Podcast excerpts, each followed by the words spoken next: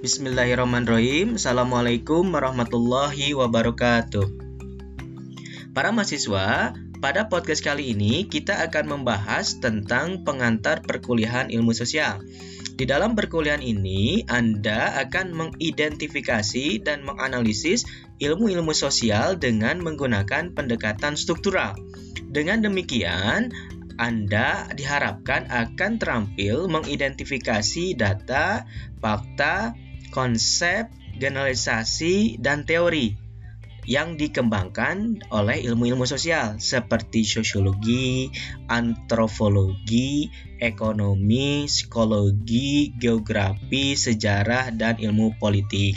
Selain itu, diharapkan Anda akan memahami perbedaan dan persamaan antara sosiologi dan antropologi, serta disiplin-disiplin ilmu sosial yang lain, termasuk juga keterkaitan antara disiplin ilmu sosial yang satu dengan ilmu sosial yang lain dengan uh, pendekatan struktural. Nah, dengan pendekatan struktural ini diharapkan Anda juga bisa menganalisis berbagai permasalahan melalui pendekatan inter dan multidisipliner.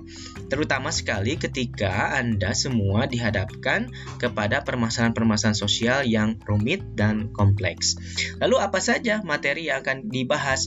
Pada pertemuan pertama, kita akan membahas konsep-konsep dasar mengenai apa itu ilmu, apa itu ilmu sosial, apa itu ruang lingkupnya, bagaimana perkembangannya, apa itu metode ilmiah, dan apa itu kebenaran ilmiah. Pada pertemuan kedua, kita akan belajar tentang struktur ilmu dari mulai apa itu fakta, bagaimana itu konsep, apa itu generalisasi, dan kemudian eh, teori. Lalu keterhubungan antara fakta, konsep, dan teori.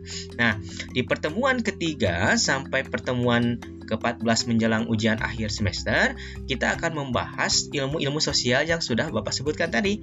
Kita akan belajar bagaimana karakteristiknya, ruang lingkupnya, kegunaannya, sejarah perkembangannya, serta eh, objektivitas, konsep, metode ilmiah, generalisasi dan teori yang dikembangkan oleh sosiologi, antropologi, sejarah, ilmu politik, ekonomi, dan psikologi. Nah, demikian pengantar perkuliahan kita. Mudah-mudahan uh, bermanfaat dan Anda semua bisa bersemangat untuk terus uh, belajar dan mengkaji ilmu. Terima kasih. Assalamualaikum warahmatullahi wabarakatuh.